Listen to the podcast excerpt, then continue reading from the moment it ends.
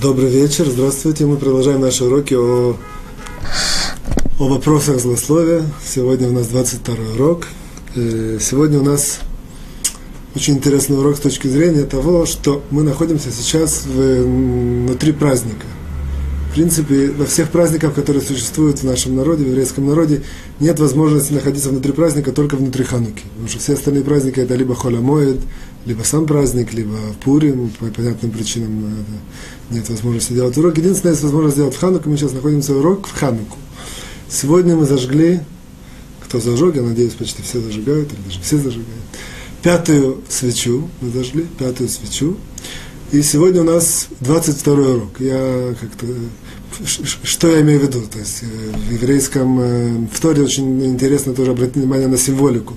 22 это, 22 это параллельно 22 буквам еврейского алфавита, с помощью которых создан мир, написано в, в наших мудрецов, что мир создан с помощью букв, 22 буквы, а также мир написано создан основная, основная, как бы, в основе его, это буква Гей. Гей – это численное значение 5.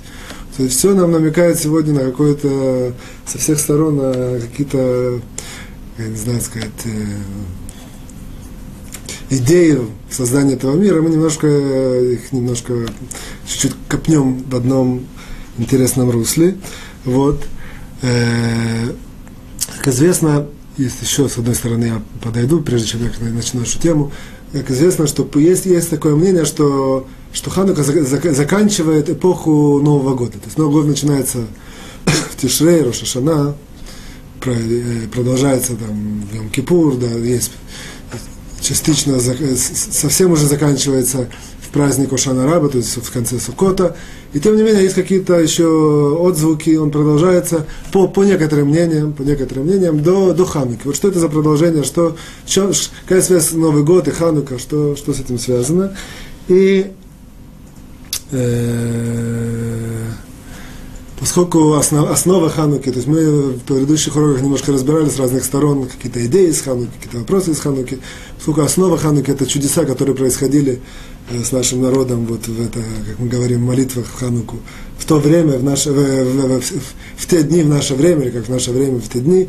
Вот. Давайте, и сегодня мы, наша тема, в принципе, это немножко о чудесах. Вот.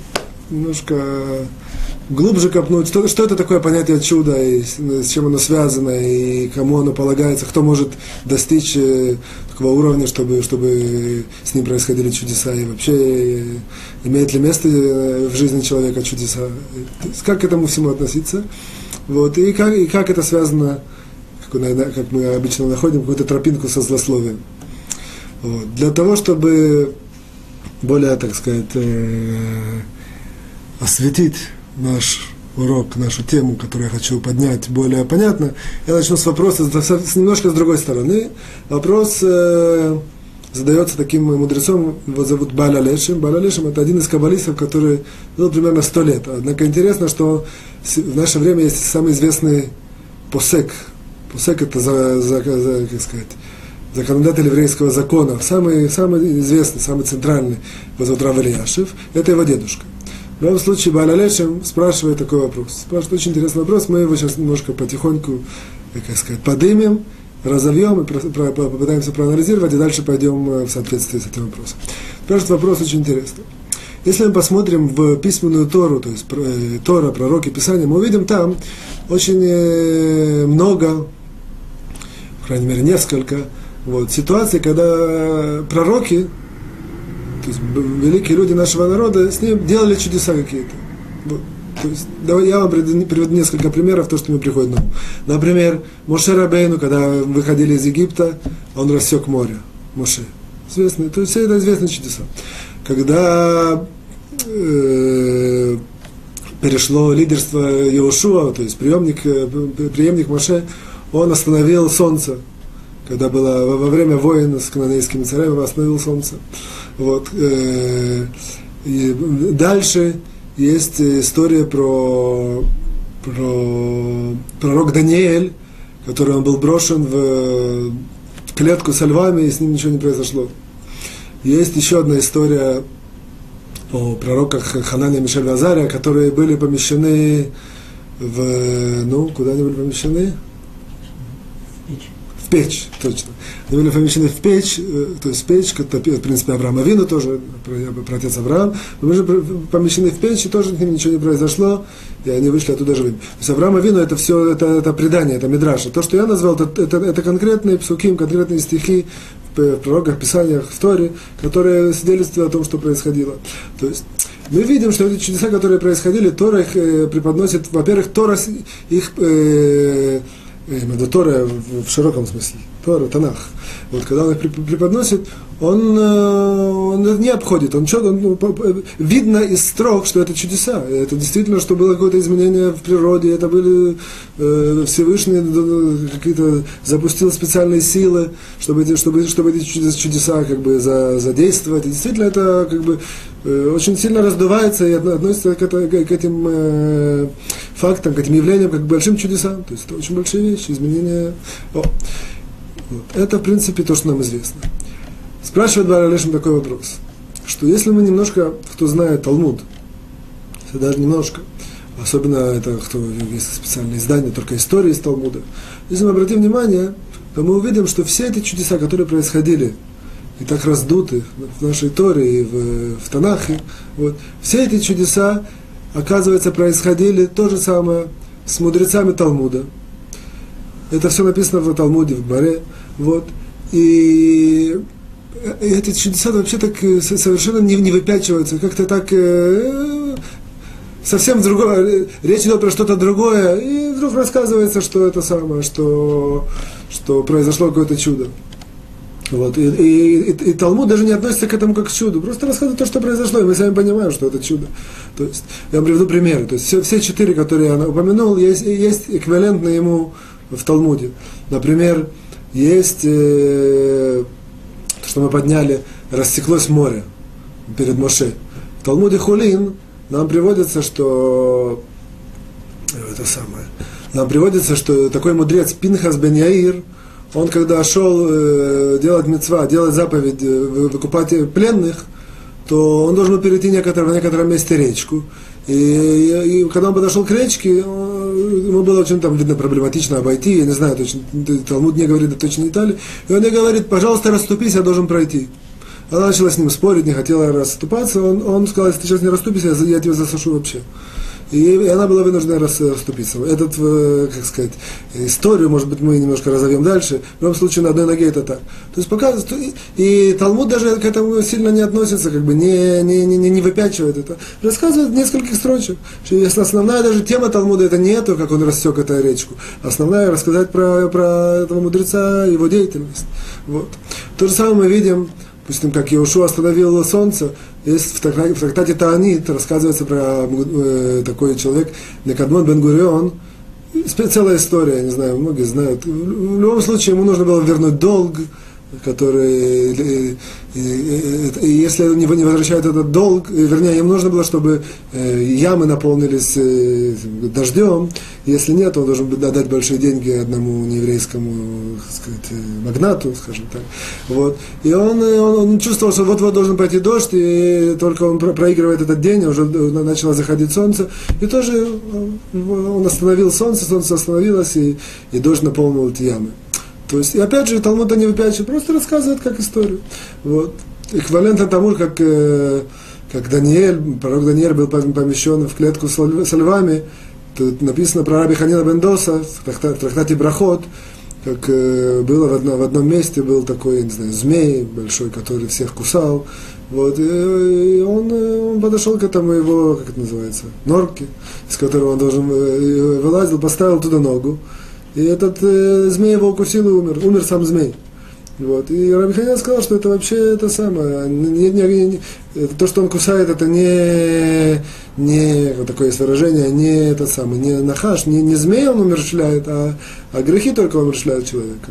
Вот. То есть, опять же, какой-то эквивалент. И опять же, это, это Талмуд не выпячивает, рассказывает эту историю про его деятельность.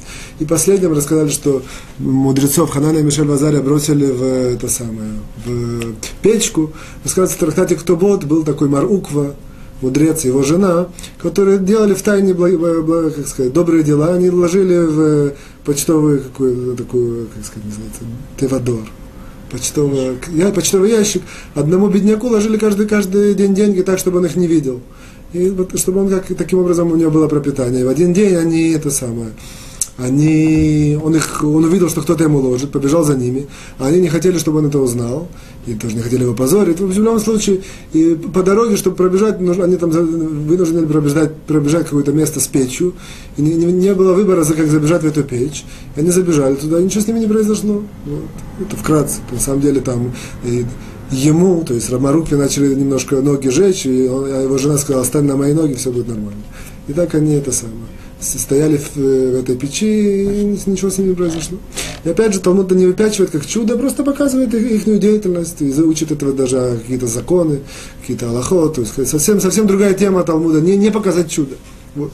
Спрашивает Бааль Алешем, как же это так, что вроде бы в Танахе показывается, что чудеса происходили самыми большими, э, как сказать, лидерами, как сказать, большими людьми нашего народа, и, тогда, и Всевышний должен был изменить всю природу вещей для того, чтобы этот, э, это чудо могло выйти. А, а, а во, во, во, во времена Талмуда мы видим, что было очень-очень много различных чудес. И мне сейчас еще приходит одно, одно, э, тоже еще одно на ум чудо. Написано, что Илиша, он оживил, э, оживил этого самого оживил двух людей за свою деятельность. Пророк Илиша оживил. Вот.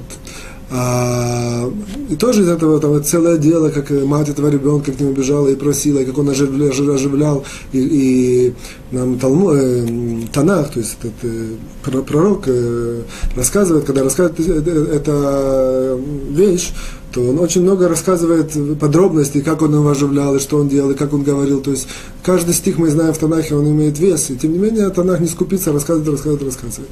Тем не менее есть история в э, трактате Абудазара, как, э, как один из учеников Рэби, Рабиуда Наси, который записал Мишну, он э, само, по себе интересно, единственное, по времени я не буду рассказывать. В принципе, он, он, он, тоже, он тоже оживлял, тоже оживил. Э, римский император пришел со своим рабом в тайном, по, тайному ходу к Рабиуда Анаси, и они учились вместе. Это, это как бы такой был секрет, он не хотел, чтобы знали, чтобы никто знал. Ну, вот. Каждый раз он приводил, приходил с новым рабом, и это самое. И умер, умертвлял его, и, и он просил, чтобы никто об этом не знал. Тем не менее, там это, в один из дней был у Рабьюда Анаси его ученик, вот, и этот самый, и он и сказал Антонинос, Антонинос это был император, Антонинос сказал, я же, я же просил, чтобы никто не был, ни один человек, чтобы не был. А Рэбби ему сказал, это вообще не человек, это как ангел, это человек. Это, почему? Он говорит, что он э, совершенно святой человек.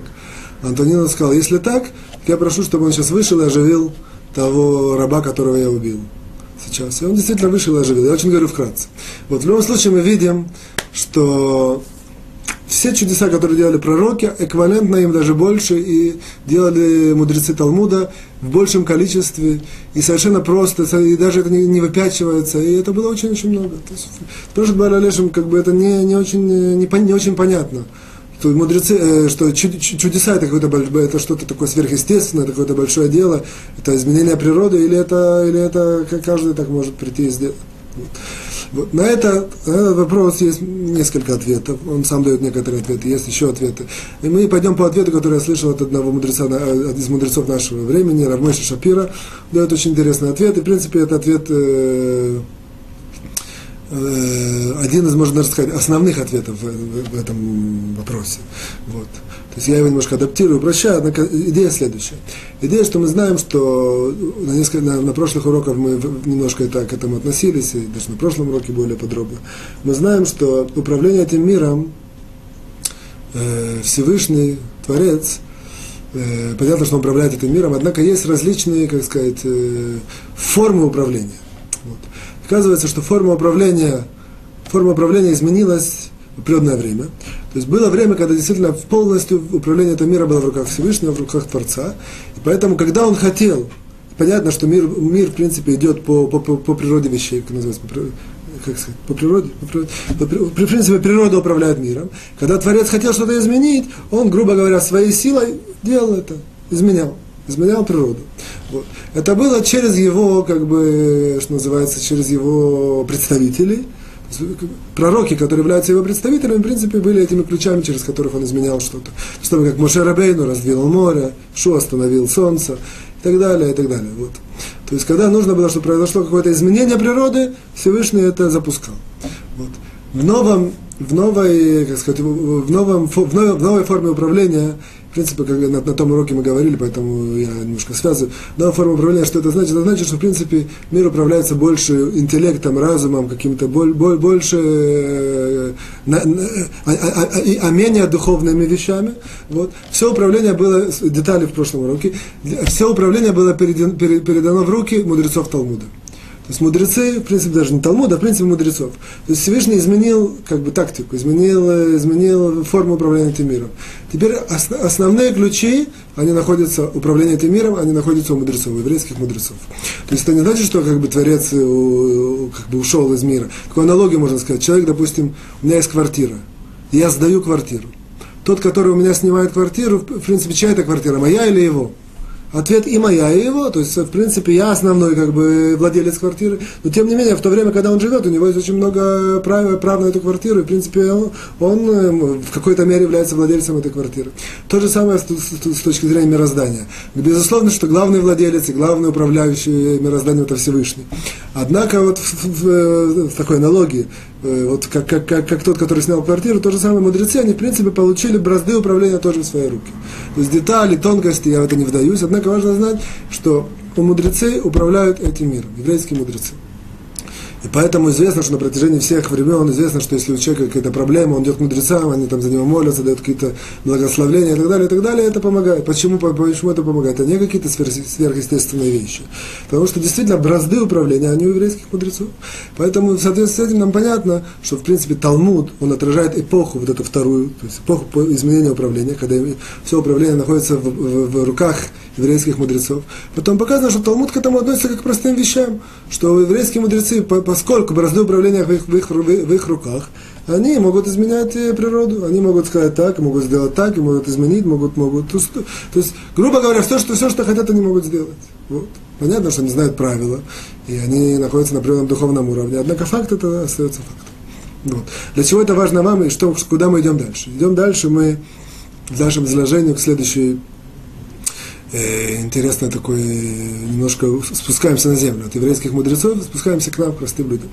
Оказывается, что, оказывается, что в тот момент, когда Всевышний передал бразды управления еврейским мудрецам, автоматически каждый человек может как бы может, может подключиться к этому, что называется, к, к, к этой форме управления.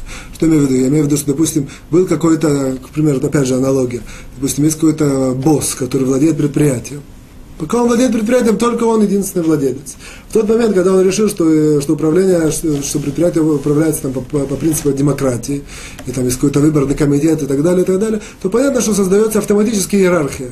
Кто-то ближе к этому управлению, кто-то дальше, кто-то, у кого есть какие-то блат, какие-то знакомства. То есть управление, оно уже не, не как сказать, моно, не, не единое. Вот, управление, оно, несмотря на то, что есть какой-то главный комитет, однако каждый человек, соответственно, в соответствии с тем, какой, с чем он ближе к этому главному комитету, у него есть тоже в руках возможность управлять. То же самое принцип происходит со всеми евреями, со всеми нашим народом. То есть в, пророк говорит такую фразу, в пророках приводится, что в принципе, это, это цитируется во всех, э, когда начинается трактат получения отцов вот это цитируется, он начинается, в принципе, с такого, этого самого, с такого выражения, что «Вамех кулам цадиким леулам ершуэрец нецер матай маасэ ядай литпэр». То есть на, на, на русском примерно, я так вольный перевод, что все, все, и твой, твой народ, они все праведники. Вот. И поэтому, да, дальше три точки поставим. В любом случае, а, как бы, в еврейском народе любой человек потенциально он может быть праведником. Любой, в еврейском народе любой человек потенциально может получить вот эти ключи, ключи управления к этому миру. Вопрос только от самого человека. Вот, поэтому, а, а вопросов чудес, и поэтому мы знаем, что, что если бы был какой-то, нет такой статистики, однако если бы она была, то, то то мы бы увидели, что, что как сказать, в процентном отношении чудеса, которые происходят с еврейским народом, они на порядке, на порядке больше, чем со всеми другими народами. Почему? Потому что именно поэтому. Еврейский народ, он, в принципе, подключен к вот этим э, рычагам управления ближе, дальше, и, он, и, с ним, и, с, и с ним происходят различные чудеса. То есть, в принципе, со всеми людьми происходят, могут происходить. Так еврейский народ, вот, поскольку как бы, бразды управления перешли к мудрецам. Каждый человек, постольку, насколько он является мудрецом, скажем, в кавычках, или праведником, у него есть тоже сила управлять этим э, миром. Остается только понять, что же это за ключи управления? То есть, что это за ключи? Через какие ключи, в принципе, происходят чудеса в этом мире? Что, то есть, как, как, как, грубо говоря, так, зададим такой вопрос, я не знаю, ли он корректный. Вот, как можно на практическом уровне? Вот какие, что человек говорит, я хочу, чтобы у меня были силы, сила делать чудеса. Что, что мне нужно делать? Как бы, понятно, что это все глубокие вопросы, и, и может, даже какие-то секреты, и все. И то, что мы знаем, то, что мы можем передать, э, вот мы сейчас попробуем это немножко раскрыть. Вот. Для того, чтобы это как бы сюда э, войти, мы, я начну с такой, э, есть э, самая первая мешна в трактате получения отцов, Паркиавод, не самая первая, вторая. Вторая, она говорит следующее, что Шимон Цадик, это был, в принципе, символ вот этого перехода на другой уровень управления этим миром. Он, каждый, каждый мудрец там говорит какое-то выражение, как бы, какую-то его основную идею. Вот. Одна, а то, что он говорит, он говорит так, что на иврите. Аль-Шлуша дворим аулам амет, аля-Тура, аля-Авода, аля-Гмилут хасадим. На русском языке мир стоит на трех вещах. На Торе, на работе, на служении Всевышнему, там, на молитве, вот, и на добрых делах. Вот. По-простому это объясняет следующим образом, что весь, весь, весь мир и суть, и смысл создан для того, чтобы это делать три вещи. Для того, чтобы изучать Тору, для того, чтобы молиться и быть связанным со Всевышним, и для того, чтобы делать добрые дела. Но если немножко углубиться, мы увидим интересную вещь. Мы видим, что, что мы знаем правило, что каждая мешна нам говорит что-то новое, какое-то новшество. Вот. Сказать, что мир создан для этих трех вещей, нет в этом никакого новшества, поэтому, потому что есть, э, как сказать, стихи истории непосредственно, которые об этом говорят. Олам хесет и бане например, есть такое в, в, пророках. Что это значит? Значит, что, что, что мир построен, зиждется как бы на, на, на, на добрых делах. То есть нам не должен прийти Шимон Цадик и рассказать то, что уже известно нам из, из Псухим, из стихов Торы. Или им лобрити Юмам Валайла Кухот Шамай Варец Лосанти. Это значит, что если бы не, не, не мой завет, а завет в трактате Шаббат, по одному мнению, это Тора, если бы не Тора, то не было вообще никакого смысла создания этого мира. То есть, опять же, отсюда мы выводим, это известная вещь, что, что весь мир существует для, для изучения Торы. И с, и с помощью изучения Торы он, в принципе, если бы Тора не изучалась, говорит нам, говорят нам мудрецы, так бы мир упал. То есть это мы, мы не чувствуем, не понимаем, однако мудрецы нам это передают, что каждую секунду есть, поэтому это одна из причин, что земной шар так устроен, что где-то где день, где-то ночь, что постоянно везде была э, возможность, по крайней мере, потенциальное изучение Торы, потому что она поддерживает существование мира, и так далее, и так далее. То есть, если углубляемся, мы видим, что то, что нам пришел Шимон Садик сказать, что мир создан для этих вещей, или что эти вещи поддерживают мир, это э, как бы не, не, не, недостаточно. Что же на самом деле действительно, какое глубокое понимание, что мир стоит на трех вещах, на, на Торе, на молитве и на добрых делах, оказывается, что, что тоже на мудрецы говорят, что эти три вещи, это, грубо говоря, являются ключами управления миром. Поэтому это именно сказал Шимон Садик. То есть Шимон Садик тот, который пришел, в принципе, символизировать новое управление этим миром, которое заключается в том, что вся, как бы, вся сила управления, бразды управления перешли к мудрецам. Теперь вопрос, как, как этим миром управлять? Оказывается, есть три ключа. Тора, э, молитва, скажем, сейчас мы немножко разовьем, и добрые дела. То есть мы показываем, о, теперь, поскольку мы знаем, что одно, одно, одно, одним из проявлений, и как бы, изменение управления, одним из проявлений того, что, что управление пришло к мудрецам, является то, что у мудрецов есть сила делать чудеса. Грубо говоря, что значит делать чудеса? Это значит изменять природу вещей. Вот. То мы, отсюда получается, что и ключи к, к этому новому управлению, это Тора, молитва и добрые дела. Получается, что, в принципе, ключи для чудес – это Тора, молитва и добрые дела. Это как бы такой простой, как бы, сказать, математический вывод, что, э, что, в принципе, ключи чудес – это Тора, э, молитва и добрые дела. Остается нам только теперь понять, что следующая вещь, что имеется в виду, то есть, что вот человек говорит, я хочу там быть ближе, чтобы у меня была возможность больше, э, как сказать, чтобы природа не давила меня, а чтобы я мог иногда выйти из законов природы. Опять же, речь не идет про человек начинает порхать там и летать. Э, э, такое тоже бывает, тоже, тоже Мидраш нам рассказывает. Однако речь идет про, ну, про наш уровень. То есть понятно, давайте немножко оговоримся, что понятно, что есть как бы такая иерархия, что есть, что называется, большие мудрецы, у них есть свои рамки, своя, своя, свой, свой диапазон, что для них является Тора, что для них является молитва, что для них добрые дела. Вот. Поэтому действительно, что вот эти все, все, всем известные ситуации, как сказать, сипурим, истории, которые говорят про праведников, каких-то мудрецов, которые меняли, могли изменить, там, оживить кого-то, или там э, от, от, от неизлечимых болезней вылечить и так далее, и так далее, там какие-то делали. Это, у них это была сила, как бы они находились в этом диапазоне этих трех ключей, как в самом, в самом конце, в самом, в самой, на, самой большой мощности. А мы посмотрим наш маленький диапазон. То есть, как мы сказали, что в Амех Кулам Цадиким, все, все евреи, они в принципе потенциально праведники. В нашем диапазоне давайте посмотрим, как, как на радио, когда крутим, от, от, от самого низкого, от нуля до какого-то максимума, более-менее, которого можем, мы можем дойти, и почувствовать, что если действительно я надеюсь, что мы обосновали, по крайней мере, на уровне понятия, что как бы, если человек будет находиться на, ближе к этому максимуму, действительно он увидит, как в жизни с ним будет происходить, он, он выйдет из стопроцентного, скажем, влияния природы над ним, с ним вдруг происходят э, эти самые интересные ситуации, которые позволят, позволят выйти и, называю выйти из закона природы не совсем так. Например, один из проявлений, просто чтобы вы знали, что это всем известно, что люди, которые изучают Тору, несмотря на то, что они являются наиболее малоимущим э, э, слоем населения, тем не менее, они очень часто живут лучше, чем все остальные. В каком-то мере тоже чудо. Об этом речь о такого рода чудес. Вот.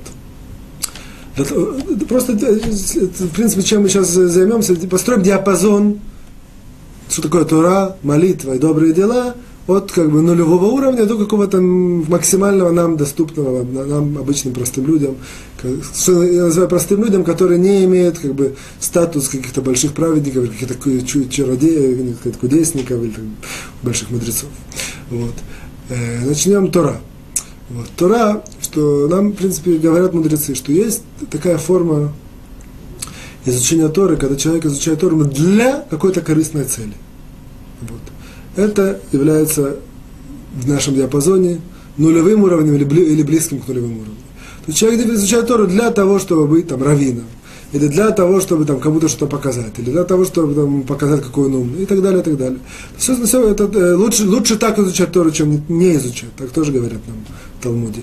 Однако, по, с точки зрения чудес, это будет, это, это, это мы ставим как, это, это, в принципе, уровень, э, что человек изучает Тору по каким-то своим соображениям, то есть не изучает Тору ради Торы, не изучает Тору в качестве заповеди, не изучает Тору, чтобы сделать там какие-то, стать духовно выше, кому-то помочь и так далее, и так далее. Это чисто для себя. Вот в этой ситуации это как бы нулевой или близко к нулевому уровню. В чем, в чем э, где, где уровень как бы максимальный? Опять же, я, я не беру весь диапазон, беру только первый максимальный. Оказывается, максимальный уровень, для этого воспользуемся Рамбам, у него есть такая книга Мурена Вухим. Там пишет, такая философская эта книга. Вот. Однако в, в обведении он пишет такую, такое определение. Он, вот он говорит, что когда мы изучаем что-то, изучаем какая-то сугия, талмудическая тема или закон или что-то, как мы знаем, что мы максимум, как человек знает, что он сделал максимум то, что он может, то есть в, в, в этом изучении. Говорит нам э, Рамбам такую э, аналогию. Говорит, что это как человек, который дошел до окна, стоит перед окном, он видит то, что, стоит, что, что, что находится дальше, однако уже продвинуться не может. Он достал до максимума, скажем, окно его закры, закрывает, не может перейти через окно, однако он, он видит, что дошел до конца. Что имеется в виду? Имеется в виду следующее, что э, как бы, а, такое идеальное или оптимальное изучение Торы, это когда человек во-первых, в, как бы, в максимум своих сил доходит до такого понимания, что дальше он, он, уже, он уже чувствует, что понимание понять глубже, больше или там как-то шире, то есть оно уже вне, вне, вне его сил. То есть имеется в виду, что он связывает все, все, все свое изучение, то есть он не останавливается на том, так сказали, поэтому так, или там как бы э, э, э, это причина без объяснения. Он все пытается объяснить, понять, увидеть, как это все связано, доходит до, доходит до конца. То есть, грубо говоря, он как-то пытается на, на, в меру своих сил залезть в какое-то внутреннее понимание Торы до, до, того, до того, где его разум и какие-то его знания, его, его возможности ему позволяют. Вот в этот момент можно сказать, что он, в принципе, выложил все свои силы, знаете, как, допустим, как какой-то бегун, который бежит, бежит, и как мы, есть такой, который бежит, и он, у него еще есть много сил. Есть, когда бежал, выложил все свои силы. Как это, где, где в этом критерий? Критерий, что называется, выкладывание всех своих сил, когда человек дошел до максимума понимания. Вот. То опять же, как бы, здесь как бы я сделал такую немножко сказать, истайгут, это отмежевание, типа, ну, что когда я, допустим, сказал, что какое-то понимание внутренних вещей, важно знать, что, допустим, говорят мудрецы про наше э, еврейство русское, что у нас есть такая тяга, что, сразу, то, что ну, как бы, я, я не обобщаю, тем не менее, это, это основная тенденция. Что мы, когда, когда, когда подходим к изучению Тору, нас больше, больше влечет какие-то такие глубокие вещи, я имею в виду какие-то там причины, как это связано, какие-то э, какие-то тонкости какие, и так далее, и так далее. А меньше мы отдаем вниманию, чтобы чисто, чисто техническому такому просто весь свой мозг вложить и как-то типа так, как сказать, технической работе мозга. Почему? По поряду причин. Вот. Поэтому важно знать, грубо говоря, я, я немножко сказал намеком, я сейчас вижу, что лучше сказать прямо, грубо говоря, что как бы мы больше тянемся к каким-то внутренним скрытым частям Тори, и меньше, и меньше отдаем вниманию или, или там, скажем, как сказать, э, предпочтения э, чисто работе над какими-то законами или, или, или там, изучением Талмуда и так далее, потому что, в принципе, это тяжелее. Вот. Однако мудрецы сказали, что нет, нет, нет, нет никакой возможности человека, это как камень преткновения такой, нет возможности человека дойти каких-то глубин Торы, познать какие-то внутренние вещи без того, что у него нет базы вот этих вот, э, как бы сказать, называется Турата Нигля, то есть это обычные известные вещи, законы, Шульханарух, Мара и так далее. Вот. Вот. В любом случае это мы построили диапазон Торы. То есть Тора, как бы, опять же, я, я, я, я, это безотносительно к форме изучения Торы. Форма изучения Торы есть, это каждый должен советоваться со своим раввином, со своим наставником. Есть, которые учат Тору более внимательно, есть, которые более широко, есть, которые там... Э, есть разные принципы. Однако э, речь идет про, как сказать, быть подключен вот к источнику чудес с помощью, как мы уже говорили, с помощью ключей ключа, который называется Тора, это, это в том случае, как максимум диапазона, когда человек дошел до максимума, выложил, выложился, выложился до, до, до максимума своих э, мыслительных, духовных, эмоциональных возможностей, то, что он может понять изучаемую вещь, имеет на, на, на основе Тора. Теперь, что касается э, молитвы. Вот. Что касается молитвы, опять же, тоже, тоже у нас есть четкие границы. Есть как бы нулевой или близко к этому уровень, это такой такое выражение, что это сам «Бепехем кибдуни велибам рахок мимени». То есть есть э, очень многие молитвы, что человек просто говорит, говорит словами, абсолютно не думает, или говорит, чтобы сказать, потому что положено сказать. Или там, вот, абсолютно мысль его не подключена к, к тому, что он говорит. Это, э, это, это не, не нулевое, как бы, это не не это засчитывается, это хорошо, однако это, собственно чтобы человек был подключен, как сказать, ключам, то, ключам чудес, о которых мы говорили, это уровень очень низкий. Но уровень высокий, опять же, это не, это, это значит, это просто вам показывает диапазон, это не значит, что каждый может за одну секунду или даже за длительное время так стать. Однако это уровни, которые, если человек добьется их, то у него будет возможность выйти, опять же, от каких-то сил природы, которые ему, как бы, как сказать, куфим, так сказать, на него на, принуждают идти по определенному путю. Вот. Э, так вот, это, это, это диапазон низкий. Диапазон высокий в молитве, это, это опять же, когда человек полностью подключен к Всевышнему, полностью чувствует, ощущает его, постоянно с ним связан, говорит, советуется. Мы говорили намек, э, даже больше, мы говорили немножко развернуто это в 16 уроке, первом уроке этого года. Вот. Тоже есть такое выражение от имени Рамбана, что чем больше человек считает, что он может в этой ситуации сам сделать, тем меньше он, он, он может удостоиться поддержки Всевышнего. А чем больше человек понимает, что в этой ситуации он уже совсем ничего не может сделать, тем больше ему доставится поддержка Всевышнего. То есть такая обратная пропорциональная зависимость. Что как бы человек, когда находится в какой-то ситуации, идея молитвы, это, в принципе, Вольба пишет это в э, Алейшур, есть такая книга. Вот. Э, идея молитвы это чтобы человек почувствовал свою связь со Всевышним и зависимость свою от Всевышнего. И таким устроил такую, э, построил такую связь, и, и э, это, чтобы эта связь была непрерывная, не, не, не разорванная, и так он шагал по этому миру. Поэтому, опять же, что насколько человек больше чувствует свою зависимость, настолько у него молитва более, более идет из сердца, более сильна, и настолько у него возможность, опять же, быть подключен к этому ключу, ключу чудес вот, через э, молитву. Вот. И последний ключ, как мы сказали, это добрые дела добрые дела, опять же, в трактате, в трактате Баба Батра нам приводится, что есть такая форма, когда добрые дела, есть такой хесед, это добрые дела, хатат, что это, в принципе, он э, промахивает, он, в принципе, все настроено на себя. То есть все, вся цель этих добрых дел, оно, как бы человек делает добрые дела, однако его, как бы, однако его, как сказать, э, намерение, чтобы в конце концов это вернулось к нему. Кому-то делает, чтобы это самое, для кому-то помощь, на самом деле ищет из этого выгоду. Опять же, это, опять же, это, это лучше, чем не делать добрые дела. Однако это как бы с точки зрения возможности человека быть вырванным из природы и подключиться к ключу чудес, это как бы нулевой или близко к этому уровню. И наоборот, соответственно, уровень, диапазон мы идем на самый большой диапазон, это э, в добрых делах, как мы говорим в молитве Шмона Исра, Амида, в последнем благословлении, мы когда говорим, что Всевышний нам дал вот, любовь к добрым делам. То есть любовь, в принципе, понятие любовь, это когда человек э, абсолютно делает вещь бескорыстную, он делает для другого, когда абсолютно забывает о себе. Вот, и все его как бы намерено только дать, а не получить.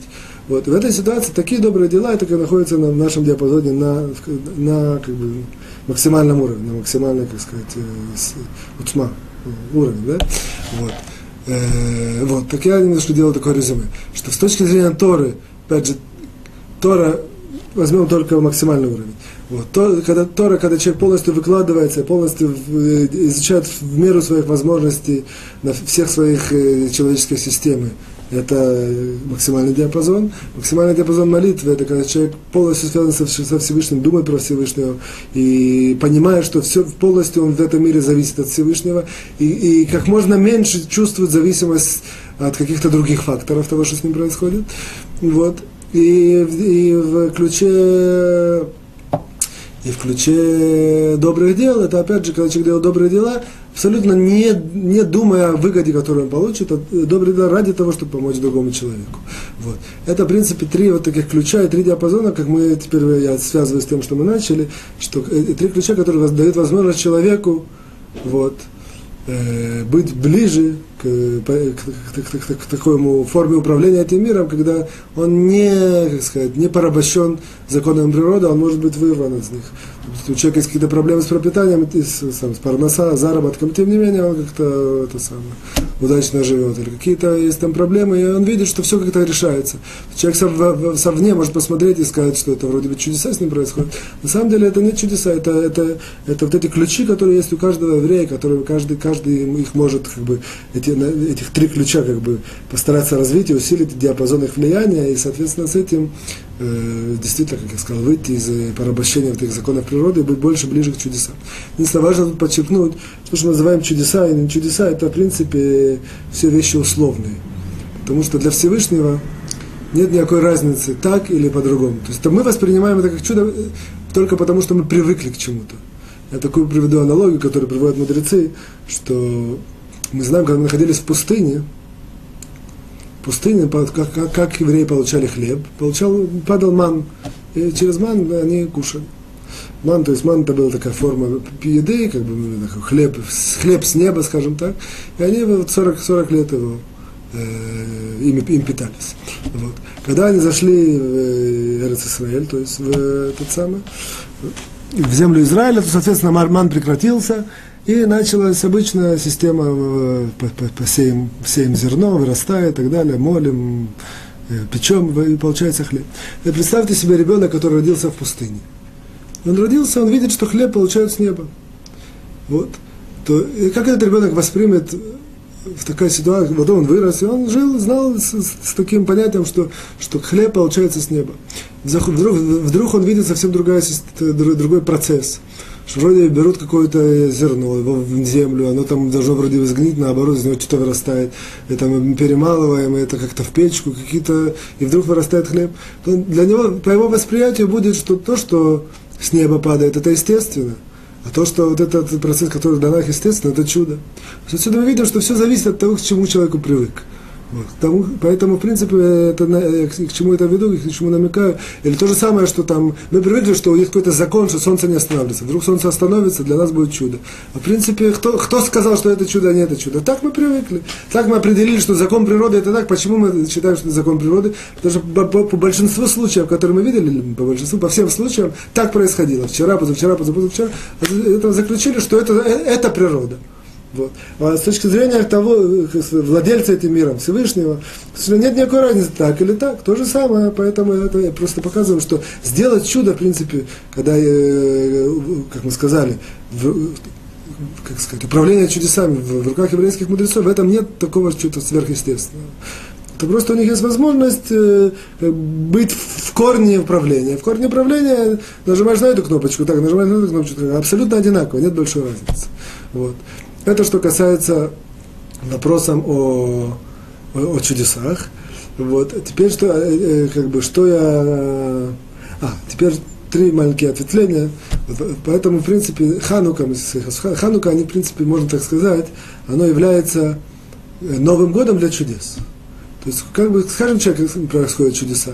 Оказывается, что то же самое, как пропитание человека, там, определяется его в Новый год, или, там, я знаю, там, сила Торы, в праздник Шавот. Вот. То же самое чудеса и как бы, подключение человеку к вот этот вот путь или сказать, насколько он подключен к, вот к этому управлению или возможности жить и делать чудеса, это определяется в Хануку. Поэтому в Хануке нужно, поэтому усиливаемся в молитвах, как, э, в принципе, по, по, по самому, то, то, что есть дополнительные молитвы, усиливаемся в изучении Торы, как бы пытаемся изучать Торы более глубоко, вот, тоже добрые дела, все вот эти вот от, от, от, атрибуты, э, скажем, как, как мы сказали, три ключа, э, чудес, и, в принципе, человек может к них усилить в Хануке, для, для него они будут таким зарядом, который поведет по всему э, году. Вот. Что, что интересно тоже, только на одной ноге, что известно, что греки или там или, или, эллинистское вот это завоевание, они, они основная, основная, основная, как сказать, гзера, как это, постановление против еврейского народа было, заключалось в трех вещах. Это, это отменить изучение Торы, отменить обрезание и отменить э, шаббат, субботу, соблюдение субботы. Если мы, в соответствии с тем, что мы сказали, мы сейчас увидим, что в принципе в этом был э, корень спора. Мы уже на том уроке говорили, корень спора был, что вот это изменение управления греки, или там, по, греческому, разум, интеллект управляет миром, и все, нет ничего. То, что видим, чувствуем, понимаем, это есть. То, что выше, этого нету. По еврейскому мировоззрению это не так. По еврейскому мировоззрению, что есть э, сказать, духовность, которая ко всему этому подключена. Поэтому мы видим глубину того, что, на, на, что, на что эти эллинистские завоеватели сделали акцент, когда они, когда они делали, делали вот эти свои постановления, что убрать как бы вот этот вот корень возможности, возможности делать чудеса в, еврейском народе. То есть как бы сравнять это, как бы весь разум, он остается разум чистый, нет, то есть нет, нет то чистый разум. А не разум, не, разум не является инструментом для, для, для, для духовности. Поэтому они как бы э, поставили на Тору, Тору понятно, нет изучения Торы, как убираем ключ Торы. Вот, потом Э, обрезание, это, в принципе, важно знать, что обрезание идея, это очень самая большая тема. Человек обрезанный, не обрезанный, очень большая разница в том, что обрезанный человек, не обрезанный человек, он, он замкнут на себе, у него нет возможности, в принципе, быть выйти из себя, помочь другому человеку, почувствовать другого человека.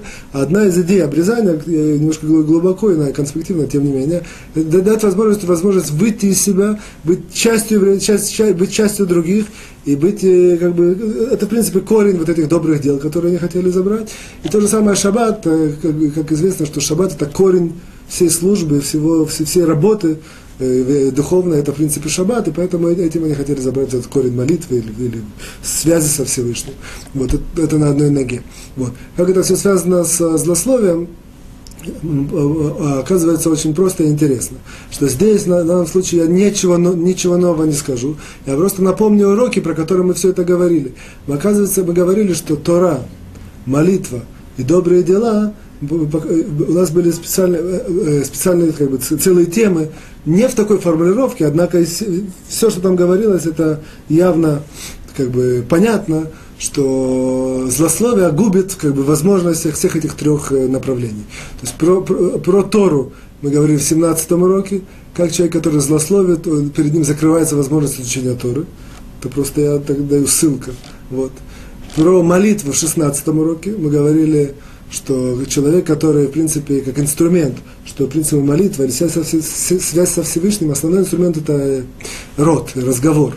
И если разговор будет запятнен, загрязнен злословием, то, опять, опять же, мы говорили немножко обратно, однако я беру это, ту, ту же идею, что если инструмент, которым, я не знаю, человек там убивал, там, меч и все, то этот инструмент, он будет непригоден для каких-то добрых дел, для того, чтобы делать обрезание ему. Вот, для, для каких-то святых целей, для святых э, заповедей. Вот. Поэтому человек, который загрязняет свой род э, злословием или какими-то э, от, отрица, всем, всем, всеми, за, всеми запретами Торы, которые идут через род, ему будет тяжело установить связь с Творцом, тяжело э, как бы, в молитве у него будут проблемы и так далее. Вот. И последнее, добрые дела, это мы говорили во втором уроке, немножко в девятом, что опять же, что злословием человек, в принципе, э, приводит к тому, что, что, что происходит, как сказать, разрознь, разрознь, разрозненность в еврейском народе, склоки, споры, это все, все вещи, которые не дают возможность, возможность, чтобы добрые дела были именно в том, в том идеале, в, том, в той возможности, которая, о которой мы говорили. То есть да, даже то, если человек злословит, то потом, когда он делает дела, как правило, это идет, это идет вместе. У меня доказательства, я почти уверен, что это немножко углубиться можно найти. Человек, который злословит, он, когда он даже делает добрые дела, он делает только, он замыкает их на себе. Да, есть только идея, где это может быть э, намеком, однако я это не проверял. В любом случае, если человек хочет достичь уровня вот такого бескорыстного делания добрых дел, что, как мы говорили про основной нашей теме сейчас, что это ключ к тому, чтобы выйти из э, порабощения природы быть возможности немножко идти по пути, так, что человеку происходят различные чудеса. Вот. Э, э, злословием, он, в принципе, губит от себя возможность делать добрые дела, такие, идеально, как мы определили, такие, которые дают, дают ему возможность быть в диапазоне в добрых дел на, как сказать, на максимум. Вот это, в принципе, то, что мы сегодня говорили. Единственное, опять подчеркиваю, я это сказал, что у больших праведников, больших людей, как бы больших мудрецов, это все намного, намного гораздо все глубже, и эти диапазоны, я нарисовал простые диапазоны, для которые каждый из нас, работая, может до, до, ну, как бы до, достичь такого уровня. Вот. Известно, что, то, не углубляюсь в это, это важно, важно знать как факт, что у больших праведников это совсем другие, как бы сказать, уровни. Вот. Теперь мы, опять же, мы сейчас перейдем к третьему части нашего урока, вторую мы сегодня опять пропустим. Одна из причин, что я позволяю себе пропустить вторую часть, что у нас число уроков намного больше, чем число э, еще, э, как сказать, этих вот э, отрезков второй части, которые мы должны сказать. Что примерно нам нужно еще сказать 17, э, во второй части 17 э, разобрать заповеди повелительных, которые человек на, на, нарушает, даже 13, еще, еще есть э, три дополнительных. Вот, а уроков будет у нас немножко больше, как запланировано, поэтому я себе позволяю. Все равно, в любом случае, когда закончится эта вторая часть, ее не будет в уроках. Так, когда мы немножко затягиваем, так я позволяю себе пропустить. Сегодня из-за немножко затянули, а мы переходим к третьей части. Вот. Мы сейчас начинаем пятый параграф, пятый параграф.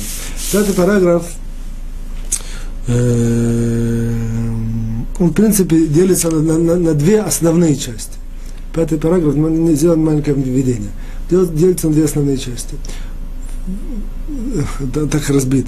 Первый пункт, он говорит нам про злословие, когда мы говорим, рассказываем про кого-то, о, те, о тех нарушениях, которые он делал, э, называется Бенадам Лехаверо, то есть какие-то пакости или плохие дела другим людям. Вот. И со второго практически до конца это рассказывается, это, это, э, речь идет, когда человек рассказывает другому в качестве злословия про, про кого-то, о его, о его этих самых, о его плохих, плохих качествах. Вот. Его, плохих качествах. Это только введение, мы сейчас это все более, более углубимся. Э, вот. Единственное, что нам нужно, я, я, я делаю маленькое, совсем маленькое резюме, но важное того, что мы говорили на той части, на четвертой части, потому что это связано. Вот мы говорили, что есть четыре группы людей, там, скажем, условно, детали в тех уроках, как резюме. Хорошие люди, там, праведники, средние Потом и плохие. Плохие люди делятся на две категории. Первые плохие, которые делают, опять же, все относительно того, как они относятся к заповедям. Есть плохие, которые делают заповеди, э, нарушают заповеди из страстей, из каких-то побуждений дурных и так далее. Вот. И, и есть четвертая группа, которые как бы идут против Торы. Воюют против Торы. Мы говорили, что в наше время практически нет таких людей. Вот. Это важно знать. И дальше мы говорили, что какая причина Почему я хочу, почему человек хочет рассказать про кого-то, что он не плохо соблюдает заповеди? Две основных причины. Либо рассказать людям, чтобы они отгородились от него, либо попробовать таким образом на него повлиять, чтобы он изменился.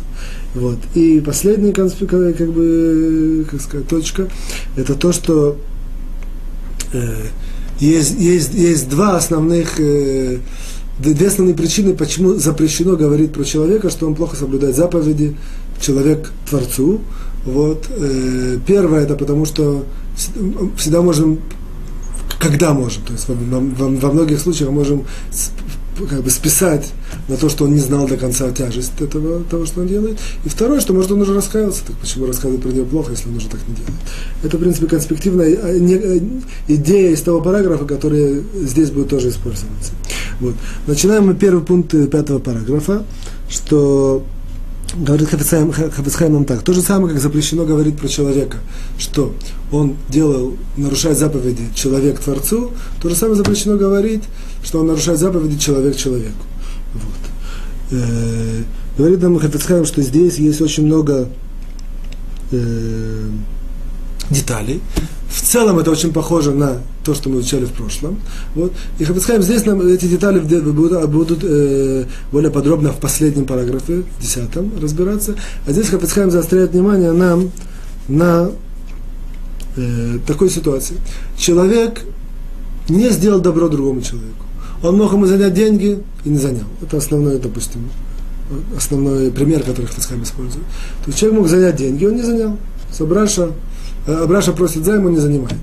Теперь Гриша это видел и хочет другим, другим рассказать про Абрашу, какой он такой вот не очень хороший, что, что, что он не, не откликается, когда его просят за, за, за, занять деньги.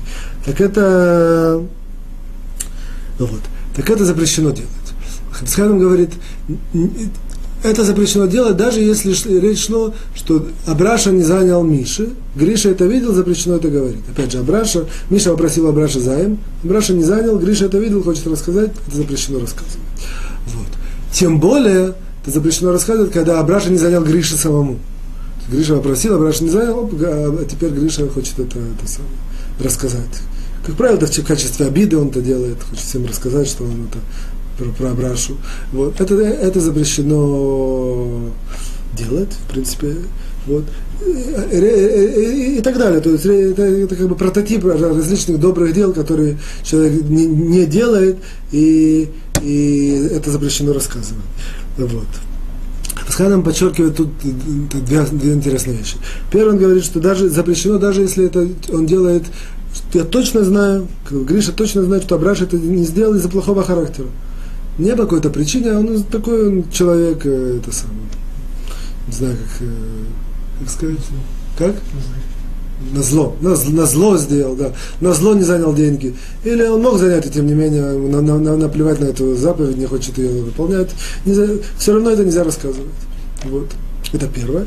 И второе, о, говорит нам Хафицхайм, даже если он, знает, он видел, что это часто происходит. Не одноразово, одноразово может как-то списать, что это было плохое настроение и так далее. Или, или еще, еще как-то а, объяснить, что не занял, а на завтра раскаялся и уже готов занять. А даже если он видит часто, постоянно к нему просят, у него есть деньги, его просят занять, и он не занимает. Вот. И вроде бы в, в, в этой ситуации можно было рассказать, говорит нам Хафицхайм, тем не менее это запрещено рассказывать. Спрашивает Хафицхайм здесь в сносках, в сносках он спрашивает, что вроде бы почему, почему, почему это запрещено говорить? Ведь, ведь, ведь, ведь человек, который злостно не занимает деньги, ведь него просят, и он ее так, из-за плохого характера, и, и часто это делает, так он, э, так он э, в принципе, грубо говоря, он, в, э, по, по, в, в этой заповеди можно отнести к этой четвертой категории. Четвертая категория людей, которые, грубо говоря, идут против Торы, воюют с ней. То же самое, как человек, я не знаю, там, воюет против Шаббата, это относится к тому, что мы учили заповеди человек к Творцу, что человек, который там делает какую-то заповедь человек человеку, ее злостно нарушает и не выполняет из-за плохого, со своим плохим характером, в принципе, относится к четвертой категории вот этих плохих людей. А мы знаем правило, что людей из четвертой категории, про них можно говорить э, злословие, это подробности, это, в принципе, не злословие, вот, подробности в тех уроках. Говорит нам Хафицхайм, здесь есть два, два отличия. Первое, два очень принципиальных отличия. Первое, что такое правило, что если есть нет действия, человек сделал запрет без действия. Он сидел и что-то не сделал, в этом вышел запрет. В этой ситуации он никогда не относится к четвертой, не может, не может быть отнесен к четвертой категории. То есть человек, который э, определяется, что он воюет против Торы, когда он поднимается и что-то делает против. А если он не делает это в этой ситуации, он не воюет, не, не, никогда не может определить, как воюет против Торы. По одному мнению. Поэтому если он сидит и не занимает деньги, он не значит, что он воюет. Даже если он сознательно это делает и там, плюет на эту заповедь, тем не менее, это не значит, что он воюет, потому что он не сделал. Не одалживает, не одалживает деньги. Не одалживает, не дает долг кому-то. Вот. И второе, это по одному мнению, а говорит Хафицхайм, второе отличие, что такие вот заповеди, одолжить деньги или сделать какое-то доброе дело, и все, в этой, оно очень часто люди к ним по, по природе вещей немножко пренебрежительно, пренебрежительно относятся. То есть они не, не чувствуют всю тяжесть это, это, это, этого, как бы, если они приступают, приступ, не выполняют эту заповедь. В отличие от того, что, например, шаббат или кашрут, в этой ситуации как более-менее все понятно. То есть, понятно, человек может это не знать и не понимать, однако, если он знает это, то не, нет, то есть, границы, они не стушеваны, они более четко можно выяснить их. А здесь очень часто человек не занял деньги, потому что один, один раз занял деньги, например, ему не отдали. И после этого он чик, уже это, говорит, а, все, я беру для себя правила, никому не занимаю. Вот. Это, в принципе, неправильно, это неверно и так далее. Однако, тем не менее, природа человека такая, что когда с ним такое происходит, значит, заскок, то, то очень тяжело как бы, его повлиять. И он, он себе построит какую-то базу, какое-то этическое оправдание, и он, и он так действует. Поэтому мы никогда не можем уверить, что есть какое-то зло в этом. Можем как-то, грубо говоря, всегда списать, что человек не знает тяжести того, что он делает. Тем не менее, как бы намеком можно сказать, что если человек не занимает деньги без это, в принципе, нет никакой разницы, человек, допустим, кушает свинину или не занимает деньги. Потому что не одалживает. Не занимает это неправильно? Это, а, не, если человек не одалживает деньги. Вот. А, нет никакой разницы. Вот, потому что одолжить деньги это тоже заповедь истории. В, в, в, в Торе заповедь открой свою руку и дай своему ближнему деньги. В займ. Займы. Вот, в долг. Вот, так, э, э, как бы, опять же, если какие-то есть опасения или какие-то причины или так далее, и так далее, то это, то это может как-то ему, э, как сказать, э, облегчить то, что это его действие или то, что они делают. А если нет никакой причины, просто он знает сам, каждый человек знает сам себя, знает, что его такое жесткое сердце не дает ему, не хочу, ничего не, не обязан никому занимать, у него есть деньги, он ничего не боится, просто не хочет. В этой ситуации нет большой разницы, как бы нет никакой разницы. Есть свинину делать это, это заповедь, э, это запрет, и это запрет. Вот, единственное, извиняюсь, это запрет, а это, а это заповедь повелительная. Однако и, и то нарушение Торы, и это нарушение Торы. Вот. Эм, о, дальше мы переходим сейчас, это, в принципе, было, грубо говоря, это один пункт, а тем не менее, это, это целая, целая первая часть э, вот, вос, э, пятого параграфа. Дальше, в принципе, со второго пункта почти до конца, речь идет, когда человек рассказывает про другого о его каких-то недостатках, о, или, он неверно сказал, о, о том, что у него не хватает, нет, нету каких-то достоинств. И Хафисхайм говорит, что основные нам прототипы всех достоинств это три. Мудрость, ум, дальше сила или там, как сказать, э, вот, э, умение, смелость, это все как бы идет одна, целый такой прототип, и богатство. Это три основных прототипа, что человек часто про это рассказывает о недостатках, которые есть в этих областях про другого человека, и это, в принципе, запрет, однако более широко это мы разовьем на следующем уроке. Зраташем, с помощью Творца мы с вами прощаемся. До свидания. Всего хорошего, успехов, счастья и хорошего настроения.